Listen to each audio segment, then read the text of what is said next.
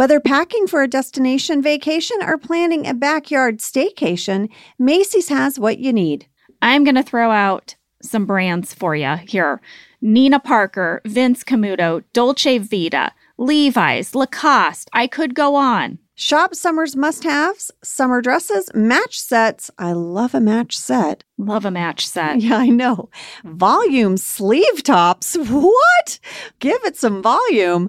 Espadrilles, wedges, straw, crafted bags, and so much more. Shop at Macy's.com slash own your style. If you love tequila cocktails, then check out the award winning 21 Seeds infused tequila. It's a one of a kind tequila that is infused with the juice of real fruit. So it's smooth, it's not sweet, it smells fresh and bright, and it tastes incredible. 21 Seeds makes the most delicious and easy margaritas and cocktails so you can focus on the fun, like game night with your besties. With 21 Seeds, you only need two or three ingredients to make your perfect cocktail. Try 21 Seeds infused tequila. Learn more at 21seeds.com. Enjoy responsibly. 21 Seeds, Diageo, New York, New York.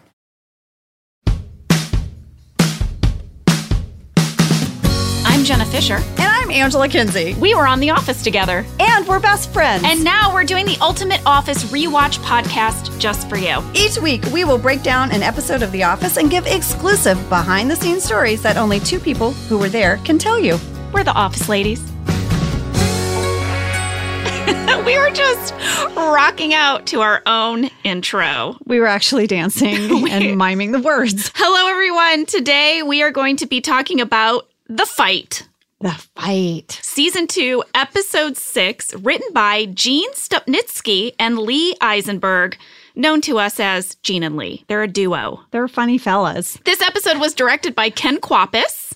We love Ken Kwapis. We love Ken Kwapis. Ah, I don't even know if it's possible for people to understand our love of Ken Kwapis. I don't know, guys. There are some directors that just are in our hearts. Ken Kwapis, Paul, Paul Feig, Feig. Charles McDougall. Charles McDougall. For yelling action For a at us. different way, though. Yeah. Like Ken Kwapis is like a cozy blanket. Paul Feig, you want to hang out with all day. And drink martinis. Mhm. Charles McDougall, you kind of want to get drunk in a pub with and yell at people. It's so true. We'll talk about Charles McDougall when we get to him. We haven't really had a chance to talk about him, but that was a little preview. Mm-hmm. We have a special treat today. Our summary of this episode is going to be read by a fan. Dun dun dun. So here we go. Alexis is describing the fight. Dwight becomes assistant to the sensei at his dojo and spends the day bragging and telling everyone how tough he is. Michael has a lot of papers to sign.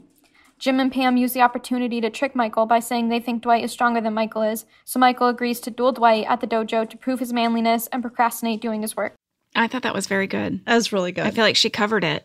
she was very concise. I feel like maybe she wrote it down and read it, which is what I would do. So, Alexis, Alexis, I'm with made- you. You've made a friend.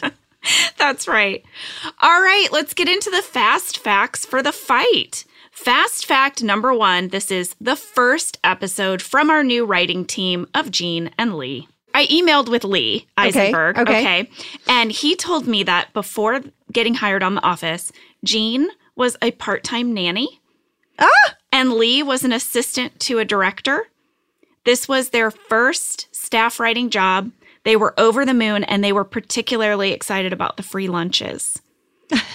And I can really relate to that. I can too. When I interned on Conan O'Brien, I got free food and I was so excited. Every time I got a job as an actor, when I was a struggling actor, I got excited about the free meals, the free food at work. It's a big deal. I kind of still get excited about it. I have to be honest. The I mean, snack tables. I hate to break it to everyone at Earwolf, but I, I hit up that fruit bowl hard every morning when we come here. Yeah. I'm like apple, banana. Earwolf has a basket of chips that's really good too. Yeah. When I worked in offices in in real life, I used to get really excited to go in the break room and like someone would bring in some Danish or some muffins or cookies. I don't know. But if you were anything like me, I would eat ramen noodles because you could buy nine for a dollar. Oh yeah. Oh, man. You know, ramen noodles are really a great meal for like family meals with kids. You can spruce it up. You can saute some brown chicken and and put a bunch of veggies in with the noodles. Mm-hmm. You can also not cook them at all and crunch them up and put them in a salad. instead of a crouton. This has turned into a different show. okay. That's like a you can make a Chinese chicken salad. You can use ramen noodles as your crunchies. Wow. There you go. Some more information from Lee about this being his first episode. He said they were terrified because remember we talked about how they break down the episodes as a group and then writers get assigned to write the episode. He said that since their episode was episode six, they had very little in their outline.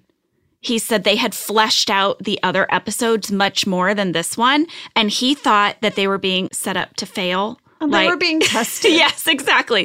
Because he was like, How do you give the staff writers with the least amount of experience?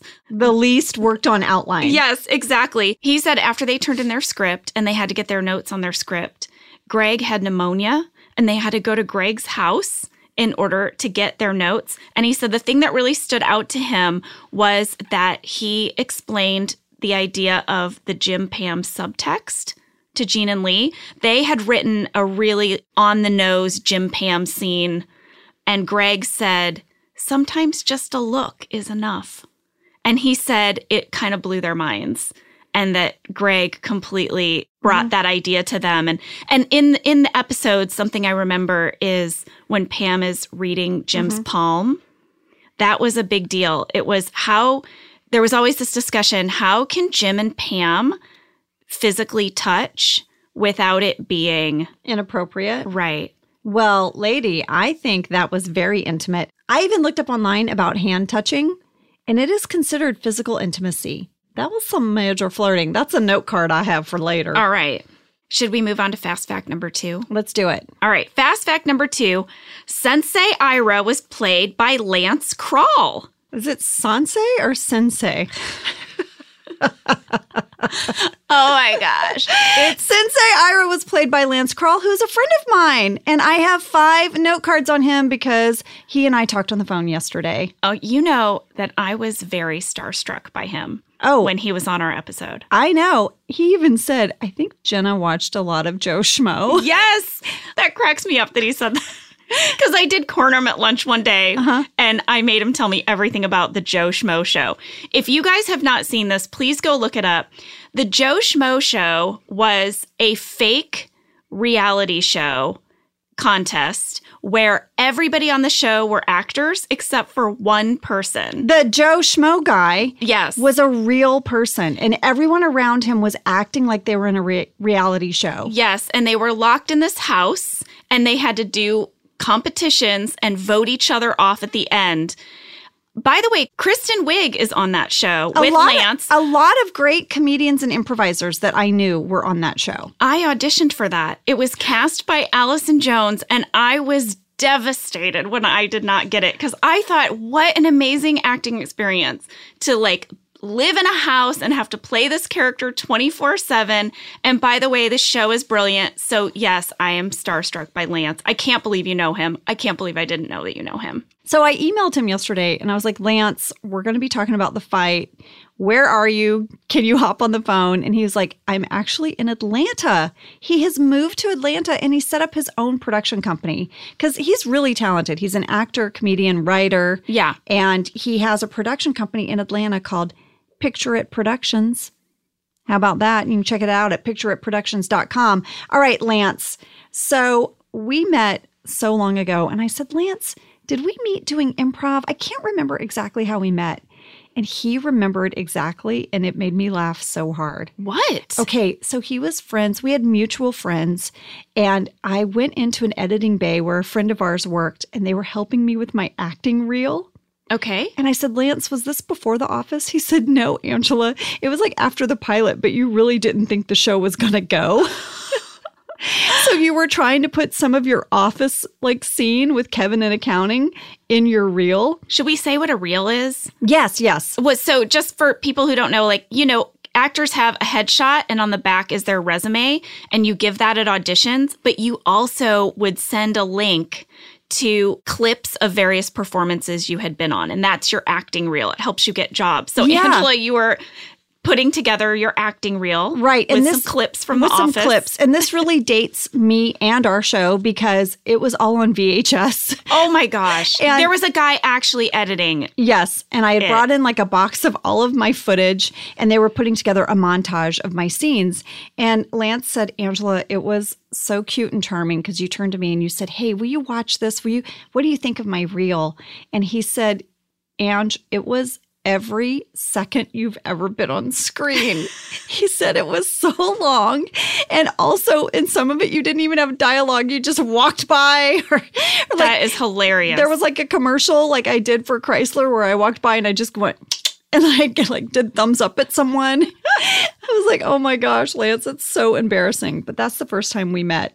So it was after the pilot when I thought the office wasn't going to go and I was trying to figure out how to get more work. That's very funny that then he ends up being on the show. I know. And then he told me, he said, Ange, did you know I tested for the role of Jim?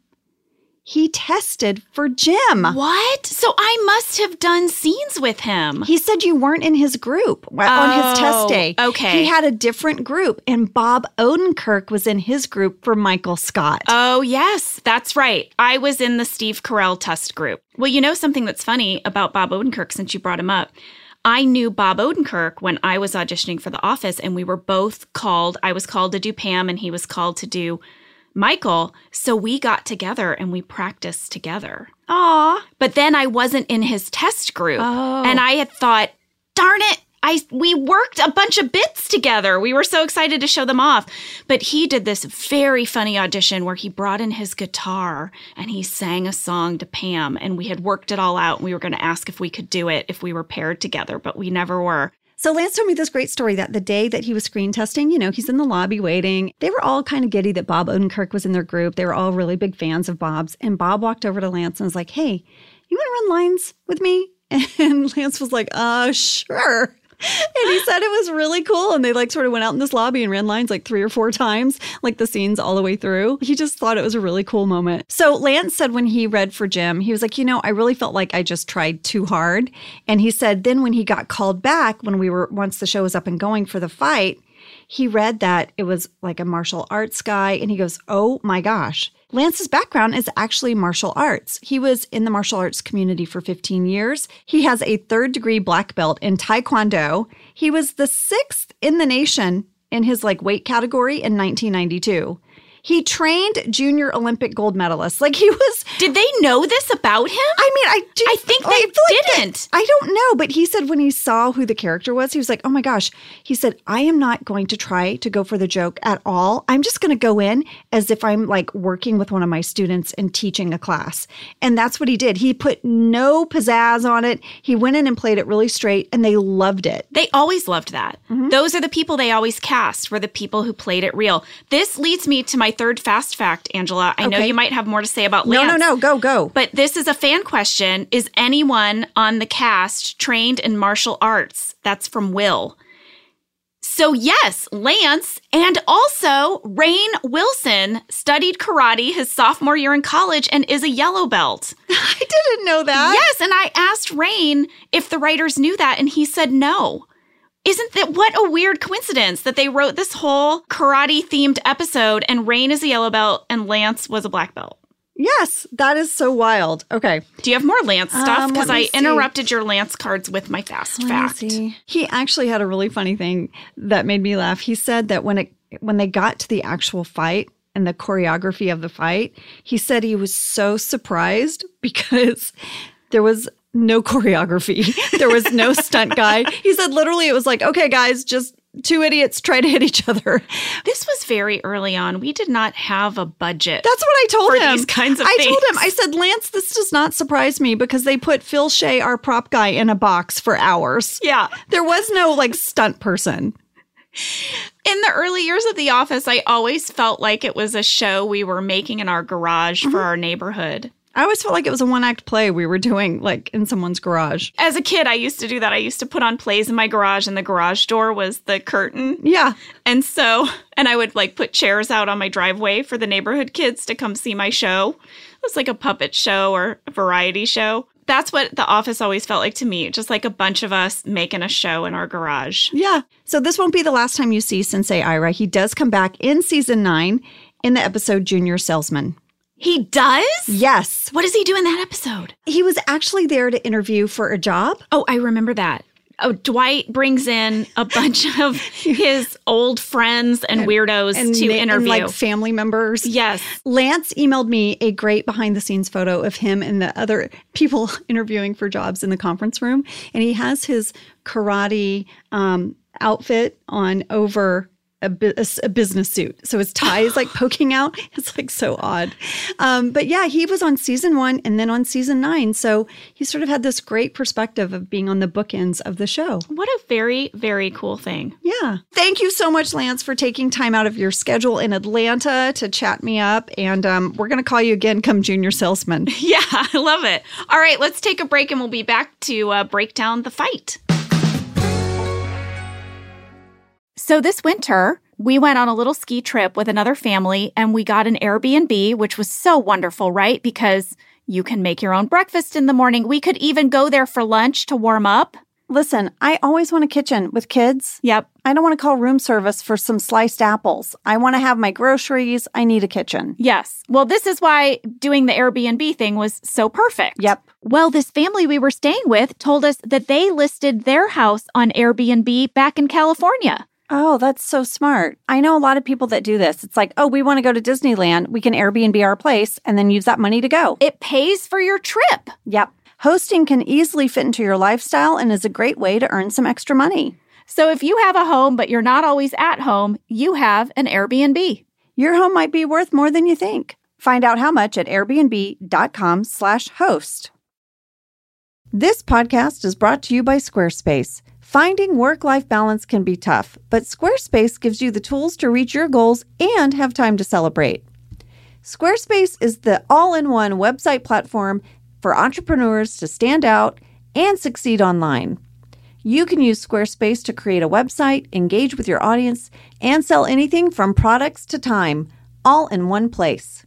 Well, we've told you before that we use Squarespace for our Office Ladies website, and it is so user friendly, so easy to use. We are not tech people, and we could not be happier with our experience. Head to squarespace.com for a free trial, and when you're ready to launch, go to squarespace.com/slash office ladies to save 10% off your first purchase of a website or domain. When you travel, do you ever think like, oh no, I hope I locked up? Did I leave a window open? Things like that. Well, that's why you should invest in SimpliSafe Home Security today. SimpliSafe was named Best Home Security System in 2024 by the US News and World Report, and Newsweek ranked it Best Customer Service in Home Security. Well, you all have heard me talk about SimpliSafe because it really is simple and it does make me feel safe. We went through the website and we picked exactly what we needed for our home. That's what I really like is you can customize what you need to fit your living space, you know? I love our SimpliSafe. Simply Safe has given me and many of my listeners real peace of mind, and I want you to have it too. Get 20% off any new SimpliSafe system when you sign up for Fast Protect monitoring. Just visit simplisafe.com slash office ladies. That's simplisafe.com slash office ladies. There's no safe like SimpliSafe. We are back. Hello. This episode begins with a prank. Jim pranks Dwight by putting his desk in the bathroom. Oh, poor Dwight. This was a good one. This was a good prank. I like this one. You have to look for Kevin in the background at the end when he leaves one of the stalls. He mm-hmm. has a lit candle and a newspaper. And for all of you Office geeks, this was the moment that led to Kevin's line in Office Olympics about the bathroom candle smelling like cookies. Also, remember that in the Dundies, he did win the Don't Go In There After Me award. Yes, and I think we see why. Also, though, guys, who is lighting candles inside the stall? like, like he doesn't come out and light the candle. He exits the stall the holding candle. a candle, a Yes. lit candle. Yes. And that candle really did smell like cookies. I want to say that. Did you notice that there is another door by the urinal? Mm-hmm. Angela, where does it go? We don't know. I like to think What is maybe that door? Is it a utility I closet? think that's what I think. I think there's like a mop in there or Yeah. something. That's my guess. yeah. Those bathrooms did not work. Nope. It was very deceiving. We would have people come visit us on the set, like guests, family members, and they would go in there thinking that they were real bathrooms and they weren't. No. In the next scene, Dwight calls his sensei. Jim asks if he's talking to his mother. I love that. I think John is really good in that scene. And then there is his whole talking head about being a sensei, a assistant to the sensei. What is it? So yeah, Dwight says he's the senpai, which is basically like the assistant to the sensei. Yeah. Although Not assistant sensei. right, and th- but also actually it's not him. It's like the girl, remember? Because later in the episode, Sensei Ira is like, "There's my senpai." So we learn that it's actually not Dwight. Oh my gosh, I missed that. Yeah, the girl that walks through the scene Yeah. is actually the senpai. Oh, I totally missed that. All right, so next we have Pam's talking head. And this is when we find out that today is the day that Michael has to sign time cards, purchase order approvals, and expense reports, that they're all due at the end of the day. And this happens a couple times a year, and he always procrastinates wildly on these days. As a former secretary, I really relate to the dynamic between Pam and Michael in this episode because during one of my early secretarial jobs, I had a boss that would take so long to do his end of the month report that I would have to drive to the airport because the FedEx at the airport had the latest drop time. I'm saying LAX airport, which anyone who lives in Los Angeles, if I drive to LAX now, it's about a two hour drive. So I would have to drive to the airport for like the 7 p.m. It might have even been 9 p.m. Also, FedEx there's, drop. there's nowhere to park. Nowhere to and park. people are blowing whistles at you. Yes. Like, move out of the way. It's like Yes. chaos. I do love that Pam calls it the perfect storm. I do too. Also, though, Michael isn't having even to do any work. It's not like he's having to put together a report. All he has to do is sign them. It's no, so that's right. basic. It's just his signature. it could take him like 20 minutes yeah. and he'd be done. This is how this is why I would get so mad at my boss who couldn't manage to get his report done because I would think to myself, it's not new information. It's a boilerplate report that you have to do every month. It wasn't a special project that sneaked up on us. Yeah. Time management, dude. You can see I'm still You're still I'm annoyed. a little angry about it. well, if I had to drive to the airport to mail something, I'd be ticked off for a long time. All right, so next up, in Michael's attempt to procrastinate, he tells Ryan to update the emergency contacts. So I enter that scene where mm-hmm. Michael is telling Ryan to do the emergency contact list. I was so concentrated on not laughing at Steve, who was being so funny in that scene. It, it took everything I had that when BJ would look at me and say the line, updating emergency contacts, mm-hmm. I lost it. I started, it became, you know, in the scenes where you can't stop laughing and you have a mm-hmm. trigger. Yeah. It was BJ turning to me and very sadly saying, updating emergency contacts. I think I only got through one scene and I did it by not looking at BJ in the eye. Like I stared at his forehead. I spent nine years looking at Steve Carell's forehead because if I made eye contact with Steve, I used to say he would just like suck out your soul if you made eye contact with him through comedy. I could not lock eyes with him or I would start laughing. So I would, I would look at his forehead. Every conference room scene. I would have to do that or look at someone's ear Yes. or their eyebrows. Yeah, their neck, Yeah. just not in the eyes. not in the eyes. Well, I thought that was a major Pam Sass moment. I think you have two really good Pam Sass moments in this episode. And one of them is where you just walk out while he's talking. And he's like, oh, she just left. Ugh, wasn't finished talking. I was really channeling my real life experience working for that crazy guy. Michael gets Ryan's phone number in this episode. Oh, He's man. so delighted. He keeps calling him and doing voices. And Angela, flip phone.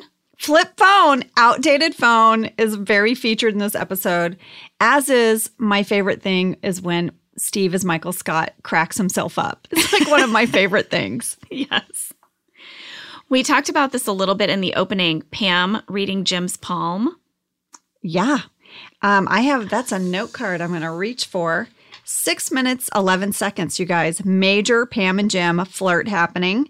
So, touching someone's hand is actually like that, like how you were tracing his hand. Yeah. is a sign of physical intimacy. Yeah, Yeah. I know. So that was like, I was like, what is happening? I, did you notice on my computer? Yeah, I saw it. I saw that's like your decoy, though. That's your way in. Listen, Yeah. these are two people who shouldn't be flirting, but so desperately want to be flirting. So they have to find ways around it. So listen out there, if you see someone at work who's like trying to read your palm, oh, they might have a crush on you. they might have a crush on you. But I thought it was really cool that the set deck people put the palm reading website on my computer. Well, they had to justify why Pam was doing it. Yeah. So here she is, bored at front reception. She says, Jim, let me read your palm. Flirty flirt, sneaky flirt. I know.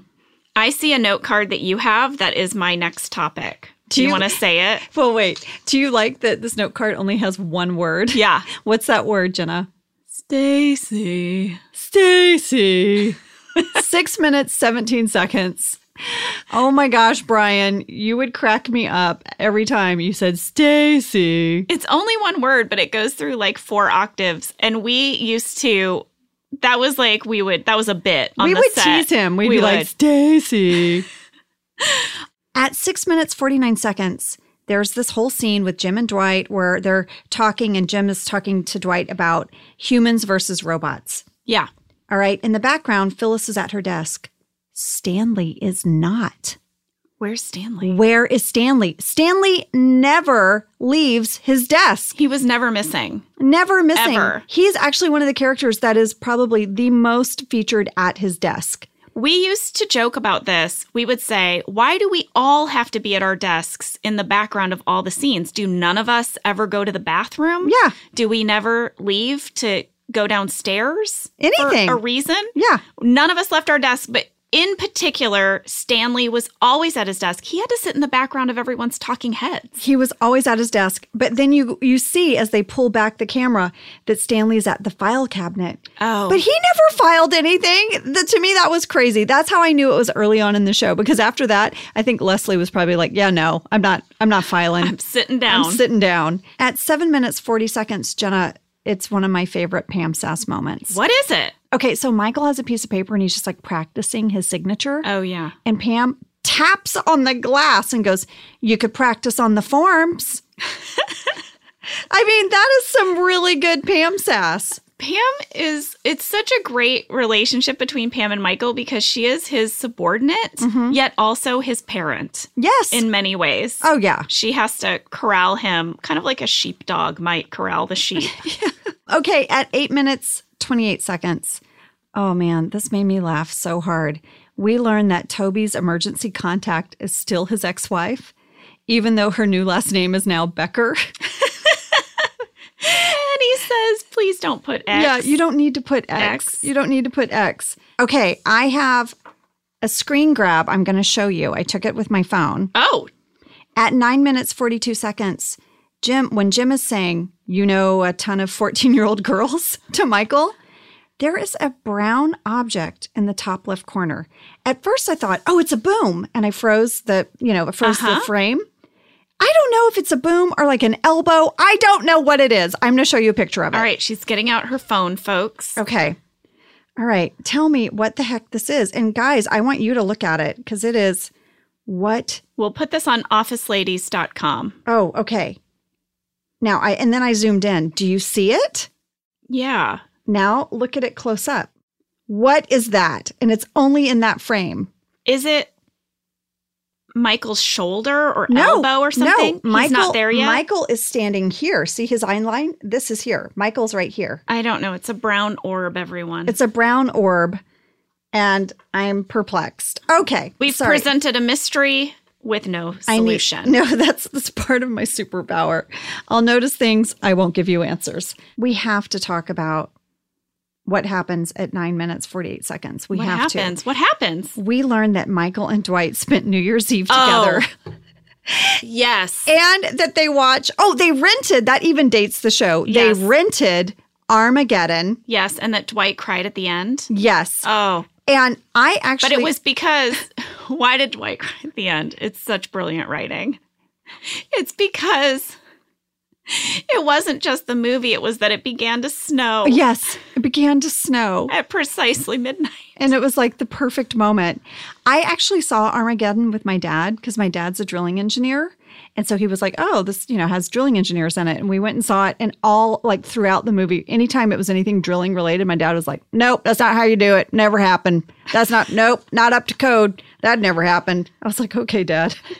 but I, I went down the rabbit hole last night, like I do sometimes. Like I went looking for the Joe Schmo show. I looked up Armageddon last night and I found a few different synopsises Yeah. of what the movie was about, and it's it's too good to not read, Jenna. It's Okay. so it's so classic. 1998, Michael Bay. Are you ready? I'm ready. when an asteroid the size of Texas threatens to collide with Earth in under a month, by the way, NASA honcho Dan Truman, played by Billy Bob Thornton, determines the only way to stop it is to drill its surface and detonate a nuclear bomb inside the asteroid. This leads him to renowned driller Harry Stamper, played by Bruce Willis, who agrees to helm the dangerous space mission provided he can bring along his own ragtag crew. Among them is Cocksure, AJ, played by Ben Affleck, who Harry thinks isn't good enough for his daughter, Liv Tyler, until the mission proves otherwise. Mm. Wow. I mean, Wow. come on. So your dad was Bruce Willis. My dad was Bruce Willis. the drilling, mm-hmm. the drilling expert. Yeah. And he felt that everything Bruce Willis's character had to say was inaccurate. Yeah, I would say the two movies my dad got really mouthy about were Armageddon and Twister. Twister the Twister. tornado movie. Yeah, because we live in Tornado Alley, and like there, they were like driving up on this tornado, and like a truck flies in the air, a si- like a giant semi truck flies in the air, cows are flying in the air, and and the guy goes, I I, think it's. Bill Paxton goes, we've got some debris, and my dad goes, debris my ass. I don't know. Anyway. We have to discuss the fact that Pam wants French onion chips. I love French onion chips. Gross. Was that? What? I have a question for you. Was that your personal pick or did Pam, was that scripted? I don't know, but I feel like it could have been my personal pick because a lot of times If you have to eat something, they ask you. they do. They ask you if you have any food allergies. The props person will call you at home and say, Yeah. We're doing a dinner scene. Is there anything you can't eat? Yeah, I feel like Phil Shea would have been like, Jenna, uh, what bag of chips would you want in case you have to open them up and eat them? Yeah. So you said French onion chips. Yeah. This means you wouldn't have been flirting with anyone the rest of the day because your breath would be disgusting. Well, that's a good point. I didn't really think of that. Mm-hmm. I also like a barbecue chip. I love a barbecue chip. Can I tell you a little bit of information about the chips? Yeah. Okay, they are Herr's chips, H E R R S, and this is a local Pennsylvania company, the Herr's chip. I'm flipping my papers because I was going to talk about this later. Maybe you should have written it on a note card. Oh, I see. No, I'm just saying. Look how easy it is for me to see my information. a little bit of Angela sass, little bit of everyone. Angela sass. All right, here it is. I found it. Okay. The Herr's chips are also what we put in our vending machine. Mm-hmm. So you can spy them in there. And I just think it's cool that we used local stuff to fill out the world. And it's kind of a cool story, the story of Herr's chips. I went down a rabbit hole, Angela. Well, listen, if I just read you the synopsis of Armageddon, you better tell me about Herr's. Guys, James Herr broke with his family's history of chicken farming. Hmm. And in 1946, he bought a potato chip company. He was only 21 years old and he bought it for $1,750. Yeah. Wow. And now it's a huge, successful company. And you can even go there and tour it. You would love that. You can tour the facility. you love a factory tour. You know, I love a factory tour. Angela, we've been invited to tour the, the SAS factory in San Antonio. They said they would send us some shoes. I I'm- want them. I know. I want some I'm really shoes. excited about that. And then, I mean, listen, if we're talking factory tours, Jenna, I don't even know how to tell you this. You're going to be so jealous. But next week, I am going to the Tuff Shed factory. For your, sh- that's what she For shed. my That's What She Shed. I'm going to the Tuff Shed Factory. I'm so excited. You guys, this is a weird thing that happens to us. I went and bought some tile. I needed mm-hmm. some tile because I was doing a, a, a renovation outside.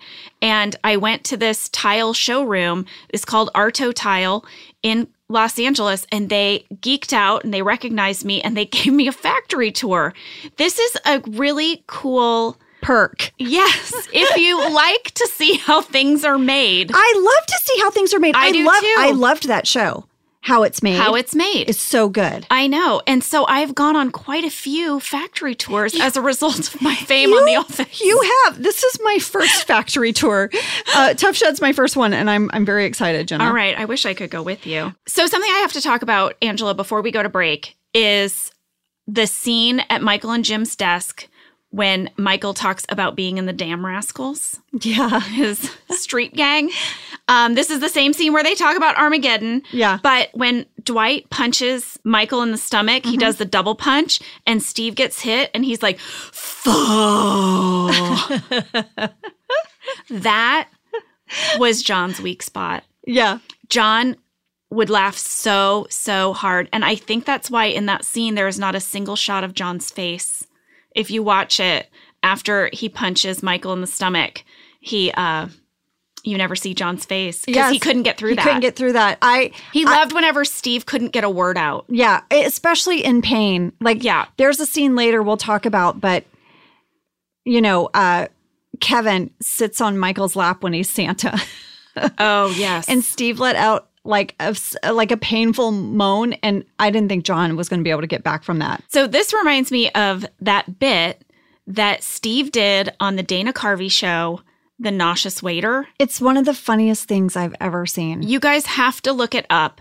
Steve did it for us one time when we were in the conference room together. And this is John couldn't handle it. I, thought was John was going to die. I thought John was going to die, but we were we were weeping. We were, you know, when you start laughing, where you, all you do is shake and make no noise. Yes. because Steve would do this thing. But so the waiter, he's a waiter, but food makes him nauseous. So he would walk up to a table and have to give the specials of the day. So he'd be like, "So ask me, Jenna, what are the specials of Uh, the day?" what are the specials of the day? Um, well, we have bra, bra, broccoli. And like he would like, start like- start to puke as he listed off the specials. Yes. he'd be like, we have a delicious um, chicken with a cream sauce. sauce. Uh, cream, sorry, cream sauce. It was so hilarious.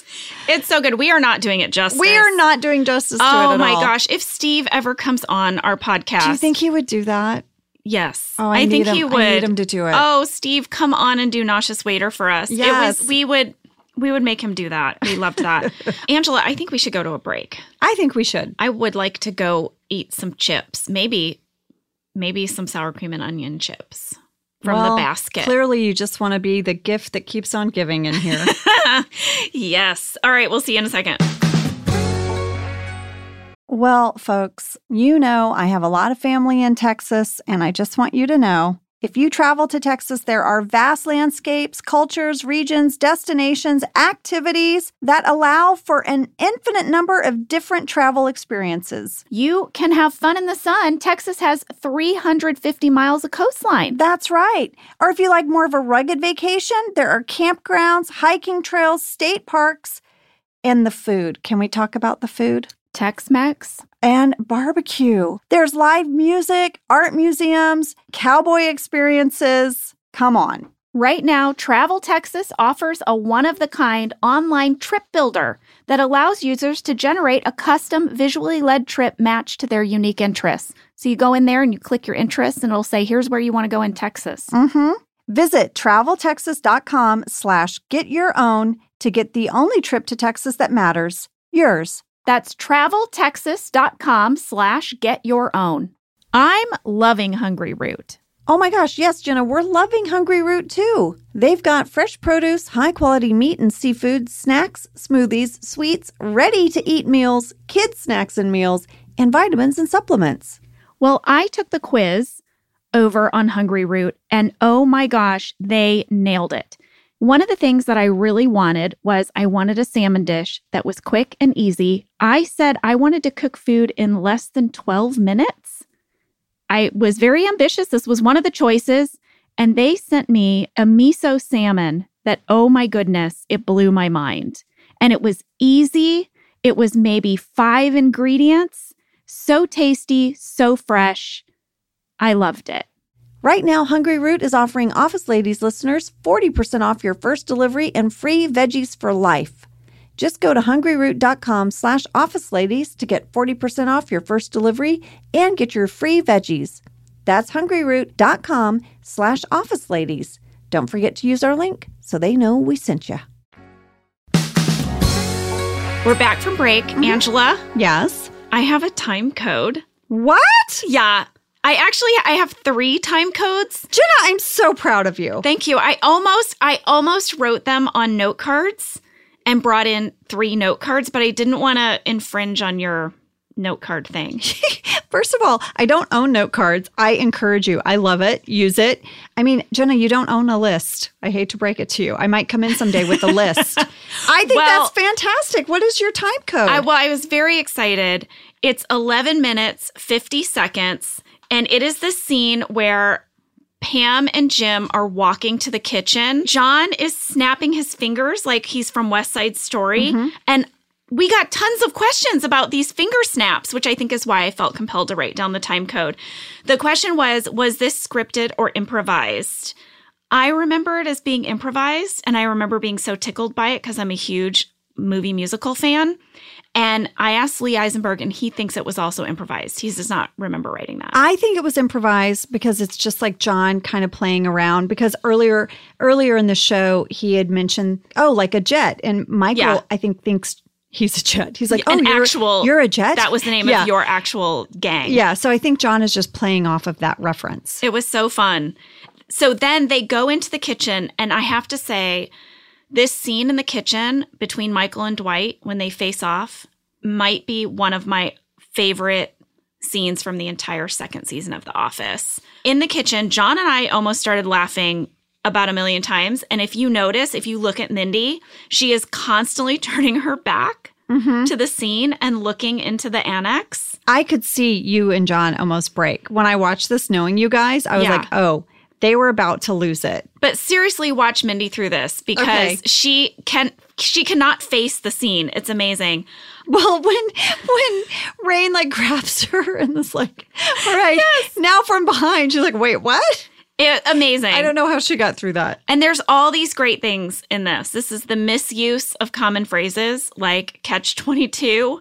Tit for tit. That's your favorite. My favorite. This is the second time he has said it. tit, for tit. Also, two hits, me punching you and you hitting the floor. so good. It was just so good. This leads me into my second time code, Angela. Okay. 13 minutes, 27 seconds. Well, I have one at thirteen twenty-five. I All right, what's it's like- yours? Let's see. Well, this is at thirteen twenty-five. You see who actually goes to the dojo because you see everyone pile into the elevator. Yep. And it is Phyllis, Pam, Meredith, Oscar, Creed, Kevin, Jim, Michael, and Dwight. And who does not go to the dojo? Angela, Stanley, Toby, Kelly, and Ryan. Is that true? Mm-hmm. So you did not go to, did you not film that day when we I went? had the day off. Oh my gosh. Yeah, it was decadent. Oh it was oh my decadent. goodness. So when I talk about being at the dojo, you're going to hear what you missed out on. Yeah, I have no idea. And, you know, the thinking was that Angela and Stanley would not participate in this, that this is like shenanigans. And they are literally there to do work and clock in and clock out. Yes. And so Angela and Stanley are really two of the, the big bah humbugs of the office. Toby and Kelly wouldn't go, or Ryan, because as you know and I know, they were writers and they needed to be in the writer's room. And this was an opportunity for them to get some work done. yes, it's so true. Well, when we all pile in the elevator, I don't know why I'm so tickled by it, but at 13 minutes and 27 seconds, just watch Kevin's face as the elevator doors close. Okay. It just makes me laugh. All right. He's got this little mischievous look on his face. Like he's very excited to see what's going to happen. Totally like a little kid who got to leave school. Oh, that's so cute. I love it. All right. Well, Angela, I'm going to tell you some stuff. The day that we shot at the dojo, Mm-hmm. it was really hot. I was going to say, were you guys all hot and sweaty? Yes. And the air conditioning in our trailers wasn't working. Oh, So remember on the Dundies when they had ants? This time they had no air conditioning and they were they're metal. So it was kind of like changing your clothes in a sauna and we were just super sweaty all of us and gross and I had to wear a sweater Yeah. because we had established my beige sweater earlier in the office. And I remember thinking, oh my God, I am so sweaty and stinky, and John has to pick me up. This is this is a thing that I think people don't think about. You know, anytime I would have a scene where I would have to whisper at someone or you'd have to kiss, I would brush my teeth like three times and chew gum and eat a mint mm-hmm. before. And anytime when you have to be close to someone, I would be very aware of my potential body odor. Yeah. And I, At least our show wasn't a show with a bunch of close talkers. Cause like you watch an episode of like The Sopranos, they get in each other's faces. They're like, listen here. And they're like right up to each other's face. Like at least we didn't have that. that's true. But when I watch those scenes, because we're actors and we know, I think like, oh my God, there's no way they don't know what they had for lunch. Cause that is some close talking. Well, when Jim lifts Pam up at the dojo, At 14 minutes, 11 seconds. we got a lot of questions about this scene. I have questions, so go. Well, in Office Olympics, Angela has her bit about Pam Pong. Yes. And that's kind of the first time that Pam is made aware that someone else is aware. People are noticing. Yes. And now in this scene, Meredith clocks the interaction between Pam and Jim, and that is what freaks out Pam. Also, your shirt came up and you could see your belly. Now, I remember as your friend Yeah. that week, you saying to me, Oh my gosh, oh my gosh, people are going to see my belly. Because Yeah. it said, you know, it picks up and your shirt kind of comes up and Yeah. you were nervous about it. Yeah. That was all that was so that was a fan question. Anthony asked, was it meant for your shirt to pull up when Jim lifted you or did it happen on accident and you went with it? It was in the script that my shirt would come up a little bit and that was all to make it even more of a vulnerable thing for Pam mm-hmm. that she was literally exposed. Yeah, something that you were really embarrassed about. Yes. And wow, I wish my stomach looked like that today. I, watched I that knew- scene. I I, was you were- like, why was I not wearing midriff tops every day when I looked like that? I know. I knew you were going to say that because I I mean, listen, we've we've had babies and everything changes after that. And you're I mean, you look phenomenal today, Jenna. You look phenomenal then. But I know, I remember our bellies before babies. I remember. Well, I am kind of glad that it was scripted that you see my belly because I've got it on film now. That at one time in my life, I had a cute little belly and belly button. So thank you, Gene and Lee, for that. At 13 minutes 56 seconds, that's my third time code, Wow. Angela. There is a poster in the background of this interaction between Jim and Pam. So we're all watching Jim and Pam, but in the background, there is a poster on the wall and it is one of my favorite things. It was like a favorite thing of all of us when we got to the dojo. This was a set decoration poster that Gene and Lee wrote that set decoration had printed and put on the wall. It is the 10 rules of karate. Okay. All right, according to this dojo. And I'm going to read them to you. Okay. They're amazing. Number one, obey your parents. Okay. Number two, no junk food. Number three, do your homework. Number four, keep your room clean. Number five, maintain an indomitable spirit. Number six, don't fight with your siblings. Seven, practice, practice, practice. Eight, treat others the way you would like to be treated. Nine, be loyal to your country. And 10, have fun. so Lee told me he still has this poster. He asked to have it. He said they spent way too long I was writing these say, rules. I bet, I bet they spent like hours, like just they did. like cracking themselves up. It's amazing to me because I feel like it is this little detail that really hammers home that Dwight takes classes in a studio meant for children. Children, do your These- homework. These are kid based rules. yeah. And of course, you see that. You see that he's in a class with a bunch of 11 year olds. But I just think that is brilliant. Brilliant writing, that poster. Okay, so that was their version of the rules of karate, right? Yeah. There's this thread on Reddit where people go back and forth. They were like, but Dwight says karate, and then there's taekwondo this, and there's this and this. So a little bit that the martial arts didn't quite line up in that dojo. Yeah, I think that makes sense too. I mean, Dwight is not maybe studying a Right. pure form of any one martial art. Right. I have to talk about the fact that at 14 minutes, 11 seconds, I think that Pam is sending Jim mixed signals. Of course she And I totally judged her a little bit. I know. Because she was being really flirty. Yeah. And then when Meredith noticed, it wasn't until Meredith noticed That's right. that then she like pushed Jim away. And then the look on John's face, he does such a fantastic job of looking wounded and confused Yeah. and not really. He was so happy, but now he's like, now what happened? Yeah. Um, he did such a great job because Pam is sending him mixed signals. She really is. But I mean, that's complicated, unrequited love for you. I know. What are you going to do? She's conflicted. She's conflicted.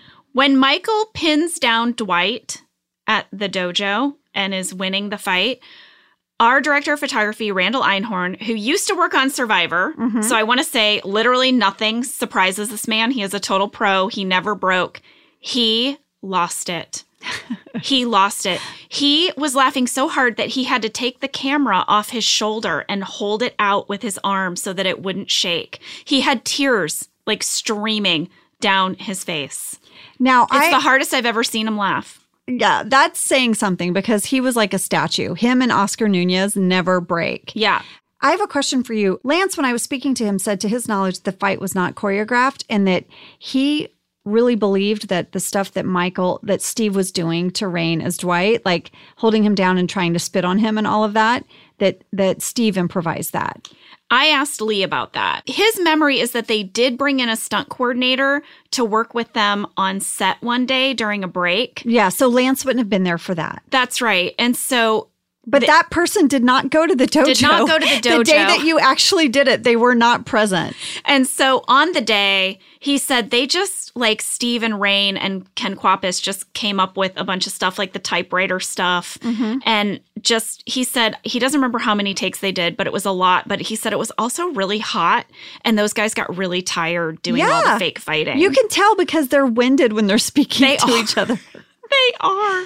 It's true. Did you clock Phyllis's disposable camera in the Oh, scene where yes. she's taking pictures Yes. and it's a disposable camera? Don't you wish we had those pictures? Who Yes, has those? Someone must. Yeah. Phil Shea? Phil Shea. I don't know.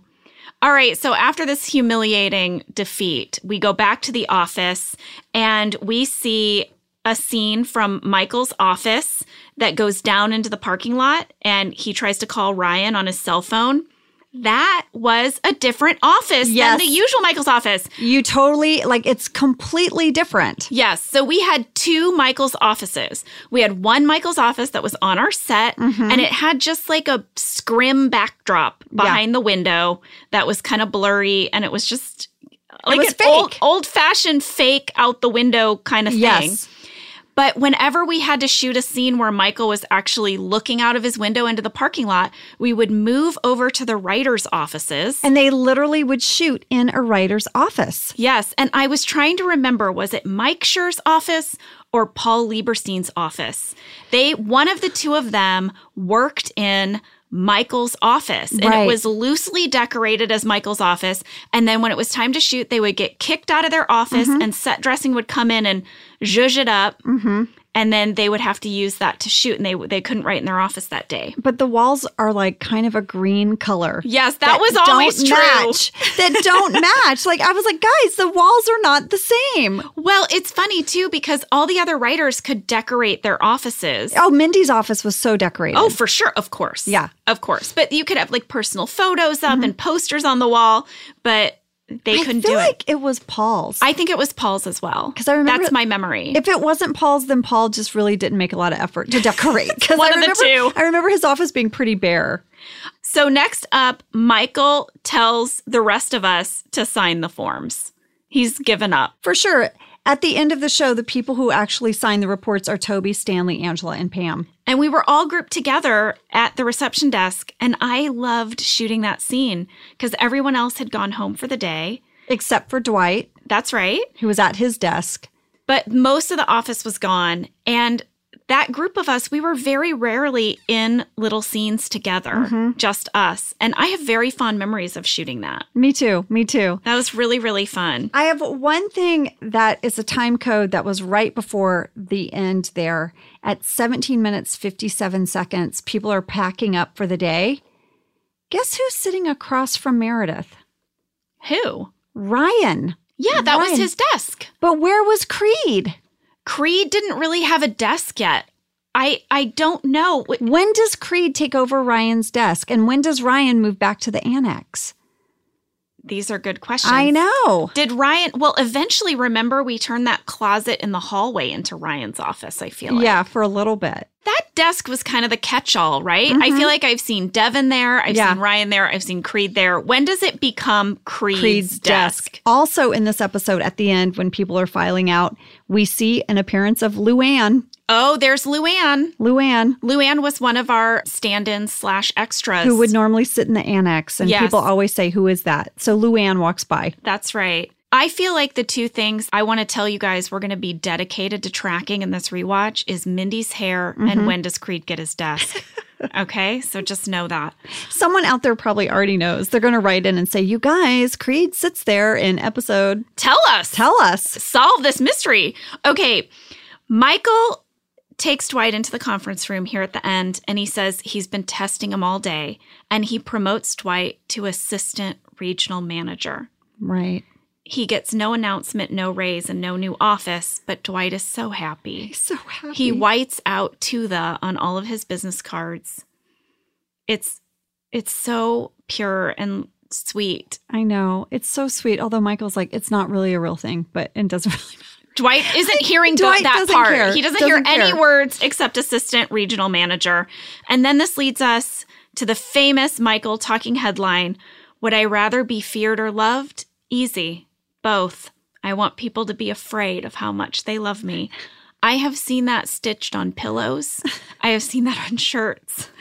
I want people to be afraid of how much they love me. Good writers. Such Yes. good writing. And that was the fight. That was the fight. So next week, we will be back with the client. The client. This is maybe my favorite season two episode. Although Really? there's also the injury. I love the injury, You love the injury, Jenna. You wore a shirt like that you've bought online of the injury. I bought a shirt from Etsy Yeah. of a grilled foot. yeah, that you for would a wear. long time. A, you would wear it a lot. It was like one of your favorite Jeez, shirts. did it bother you? It, it did. Did I wear it too often? No, it didn't, but it just made me laugh. There was a day that you showed up in your shirt with the grilled foot, and I had a shirt that was like an inside joke on our show of Creed as an action figure in Hong Kong. Uh huh. And we Did we realize we were We're maybe like- too big of fans we were like, what are we what are we doing? We're just walking around in shirts from our show. So next week we will be talking about not the injury, but the client. We'll see you then. See you then. Thank you for listening to Office Ladies. Office Ladies is produced by Earwolf, Jenna Fischer, and Angela Kinsey. Our producer is Codi Fischer. Our sound engineer is Sam Kiefer. And our theme song is Rubber Tree by Creed Bratton. For ad-free versions of the show and our bonus episodes Candy Bag, go to StitcherPremium.com. For a free one month trial of Stitcher Premium, use code OFFICE.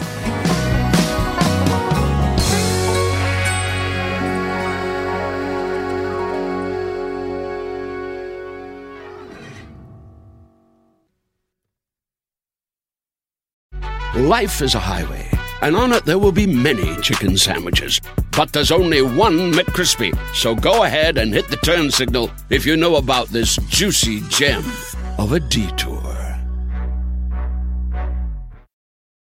This show is sponsored by BetterHelp. You know, we all carry around different stressors. Some are big, some are small. I know I keep mine kind of bottled up, and it can start to affect us. Well, therapy is a safe place to get things off your chest and figure out how to work through whatever is weighing you down. If you're thinking of starting therapy, give BetterHelp a try. It's entirely online, designed to be convenient, flexible, and suited to your schedule. Just fill out a brief questionnaire to get matched with a licensed therapist and switch therapists anytime for no additional charge. You can finally get a chance to talk about all those stressors. Get it off your chest with BetterHelp. Visit betterhelp.com slash office ladies today to get 10% off your first month. That's BetterHelp, H-E-L-P dot com slash office ladies.